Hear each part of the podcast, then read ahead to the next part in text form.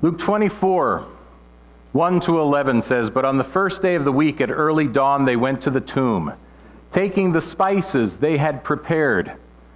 They are the women that followed Jesus, and they were waiting anxiously for first light because they wanted to prepare Jesus' body for a proper burial. And they weren't able to do it when he was taken down from the cross because Sabbath was coming and they could do no work on the Sabbath. So at early dawn, they went to the tomb taking the spices that they had prepared. And they found the stone rolled away from the tomb. But when they went in, they did not find the body of the Lord Jesus. While they were perplexed about this, behold, two men stood by them in dazzling apparel. And as they were frightened and bowed their faces to the ground, the men said to them, Why do you seek the living among the dead? He is not here, he is risen. Remember how he told you while he was still in Galilee that the Son of Man must be delivered into the hands of sinful men and be crucified and on the third day rise? And then they remembered his words. Here at Morning Hour Chapel this week, we've been looking at the singular focus of Jesus Christ as he set his face towards Jerusalem, towards his arrest, towards his beating, towards the mocking of the soldiers and some of the religious leaders, and towards the cross, towards his death. All the time of Jesus' public ministry, which lasted for about three years, Jesus had one singular focus, and that focus was the cross. And it was the cross because he wants us to understand that we are in need of forgiveness for our sins. We are in need of returning to God the Father, who we have sinned against. And God's plan was to send his Son, Jesus Christ, so that we might be forgiven so that we might be able to return back to the Father. And Jesus' very first preaching, we read in Matthew chapter 4, was repent, for the kingdom of heaven is at hand.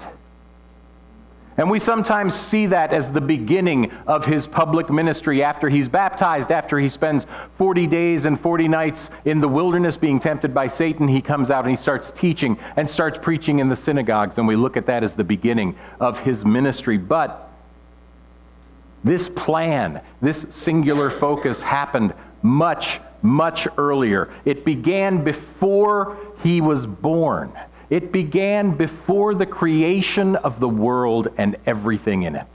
John chapter 1, verses 1 to 3 says, In the beginning was the Word, and the Word was with God, and the Word was God. And when John says the Word here, he is talking about Jesus Christ. He was in the beginning with God. All things were made through him, and without him was not anything made that was made. And when we read back to the creation story in Genesis chapter 1, we can see God the Father and God the Son and God the Holy Spirit all there present just before creation. In Genesis 1 1 to 3, in the beginning, God created the heavens and the earth. The earth was without form and void, and darkness was over the face of the deep, and the Spirit of God was hovering over the face of the waters. We see God the Father, we see God the Holy Spirit, and then God said, Let there be. Let there be everything and the words that he spoke are Jesus Christ, the Word that John talks about in, in his first chapter. Let there be Father, Son, Holy Spirit creating all things. But even before that, even before let there be, Jesus' focus was on the cross.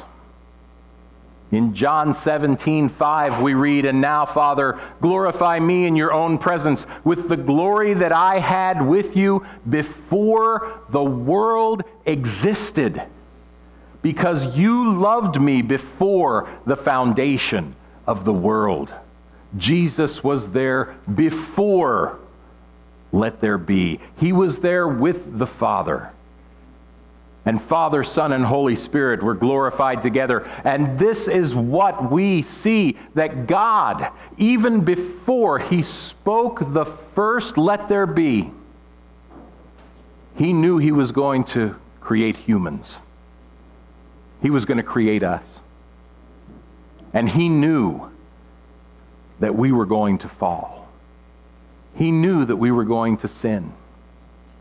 Before the foundation of the world, we were going to disobey his commandments. And in Genesis 3, we read of Adam and Eve and their disobedience, their sin. We see them turn their backs on God in favor of the possibility of becoming like God themselves.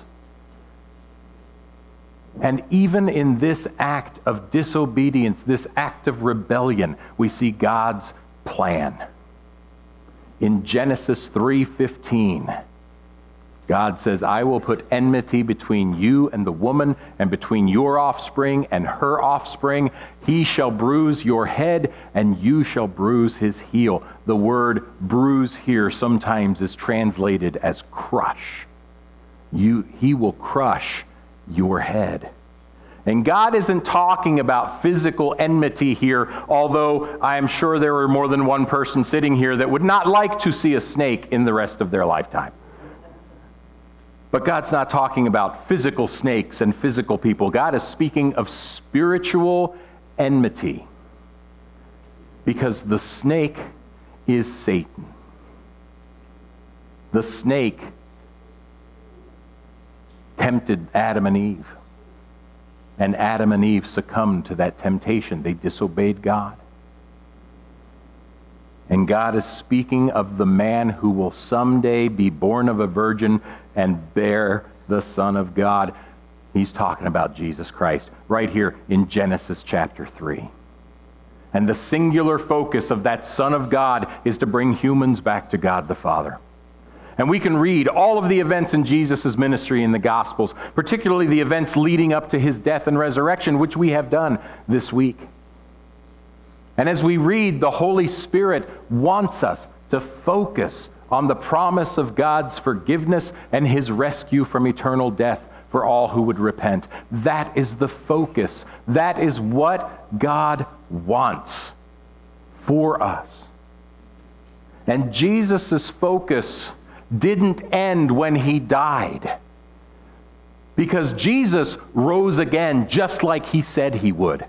On the third day, the tomb was empty. He presented himself to many people after his resurrection over the 40 days or so that he stayed with them.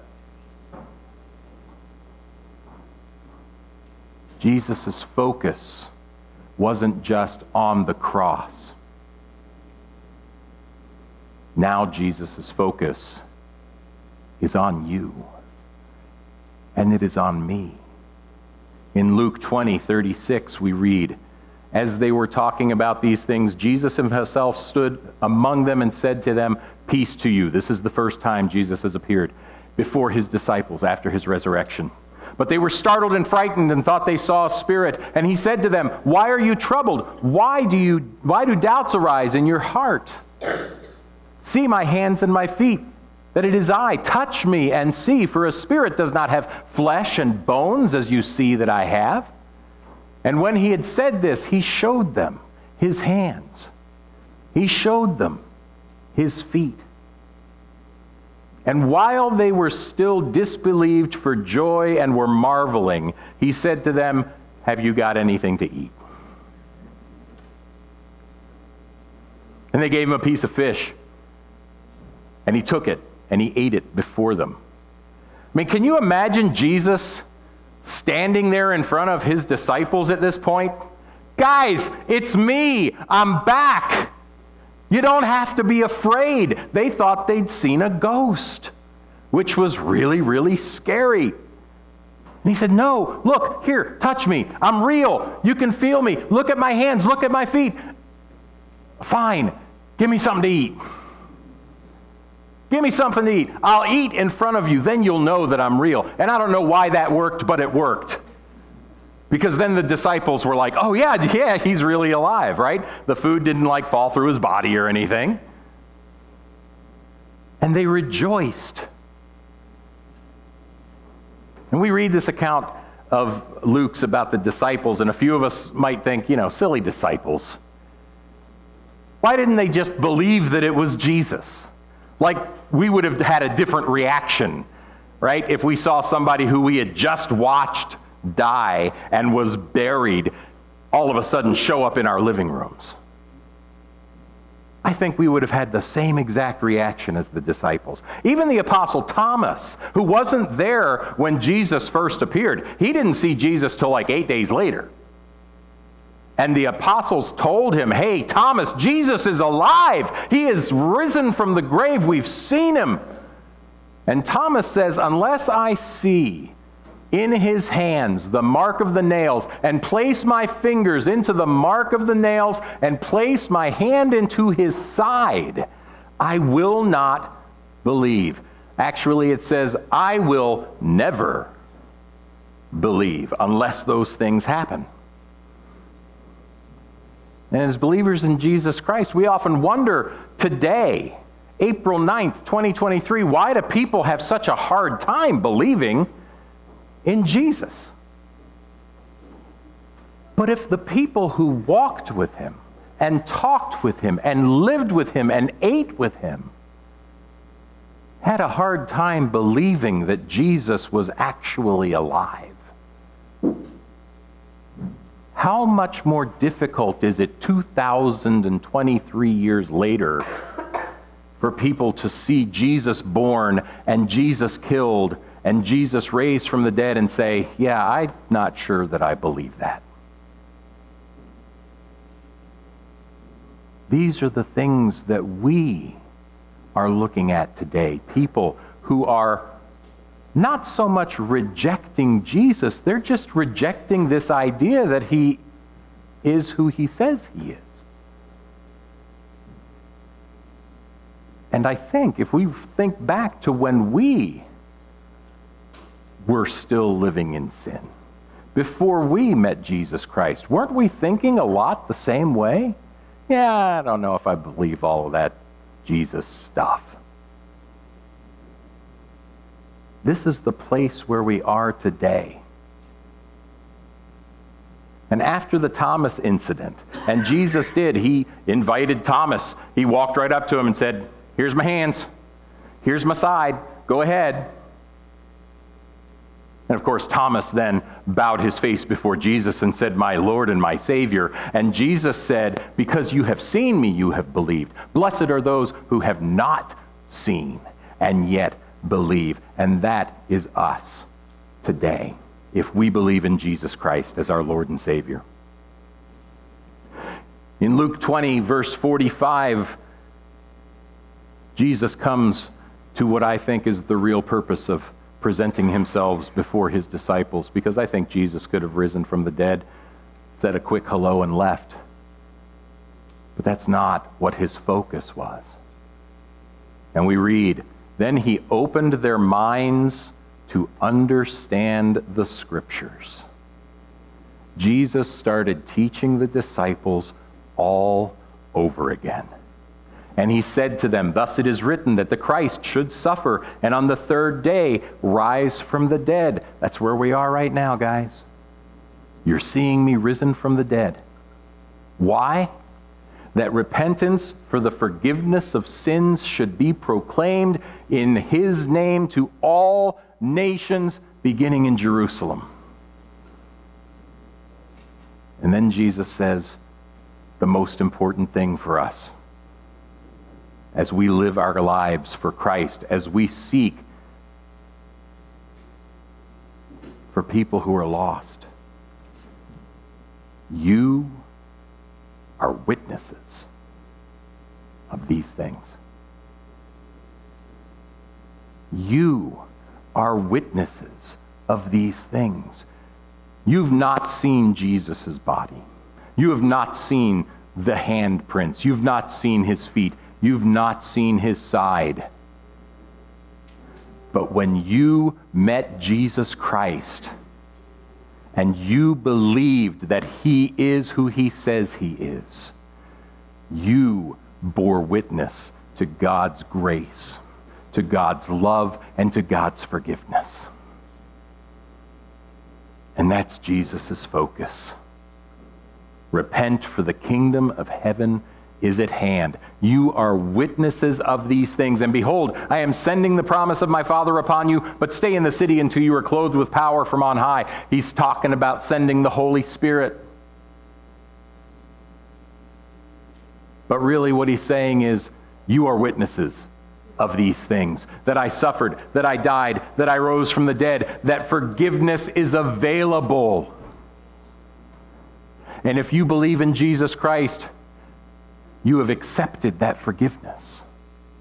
You have accepted Jesus' sacrifice on the cross.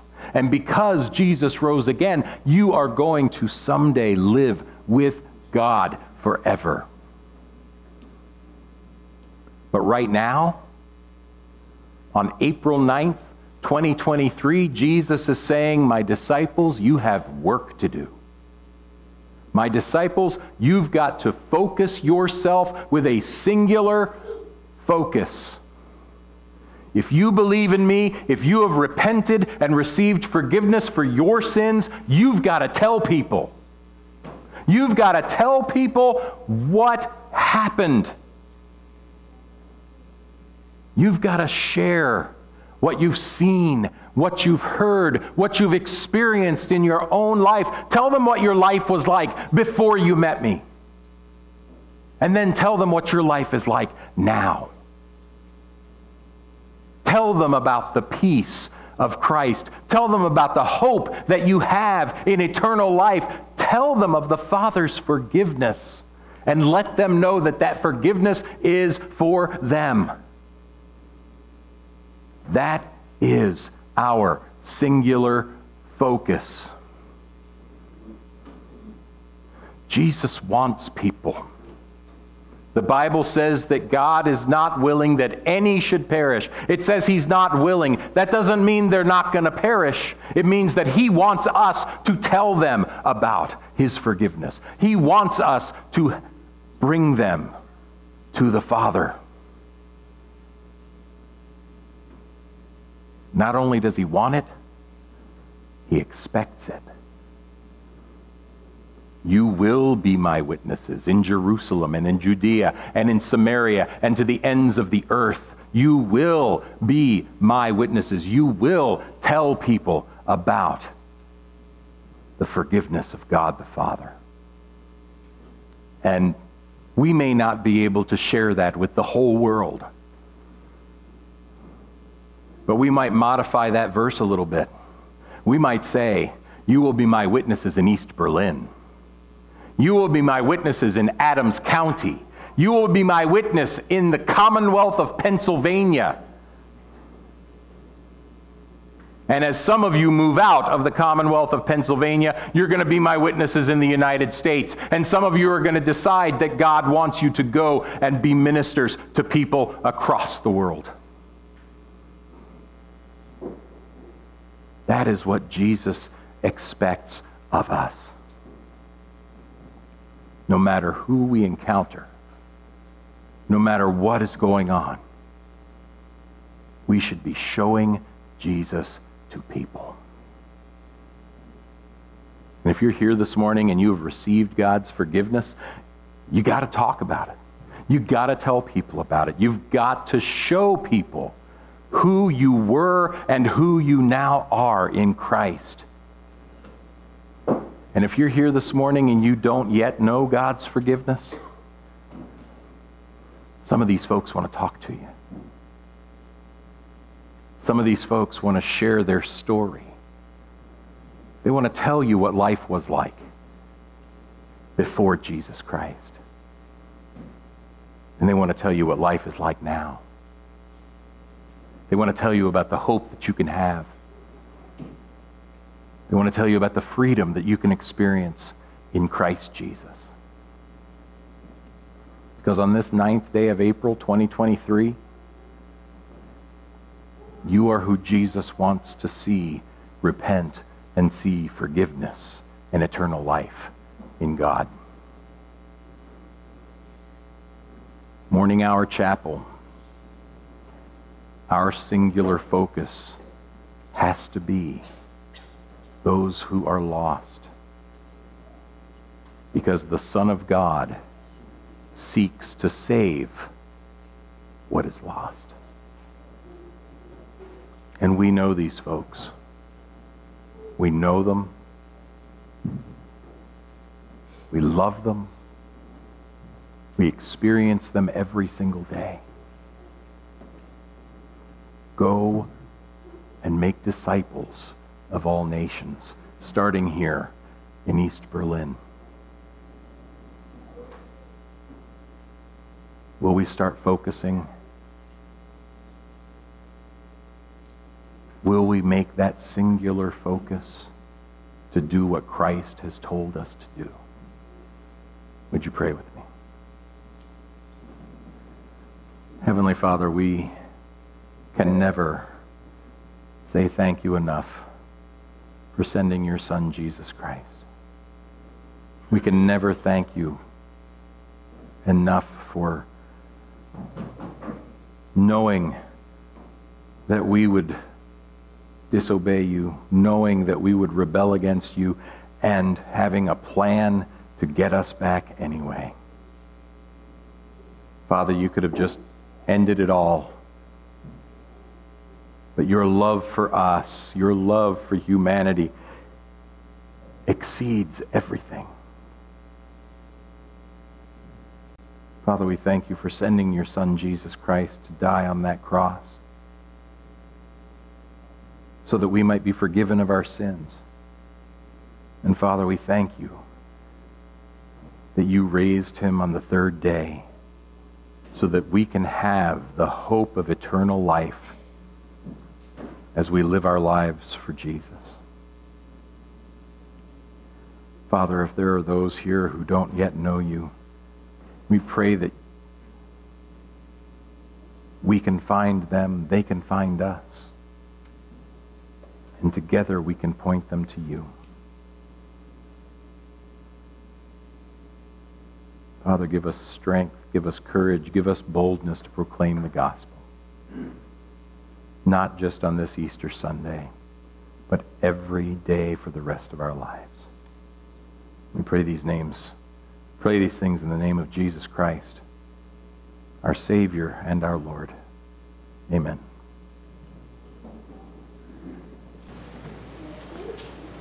May the grace of God that lives through Jesus Christ be with you as you leave this place this morning. Cry out that Jesus is our Savior and our Lord. Share that with everyone you come into contact with, and I know Possibly the hardest people to do that with are family who don't yet know the Lord. Some of us will see those family today. Don't be afraid to tell your story. God bless you.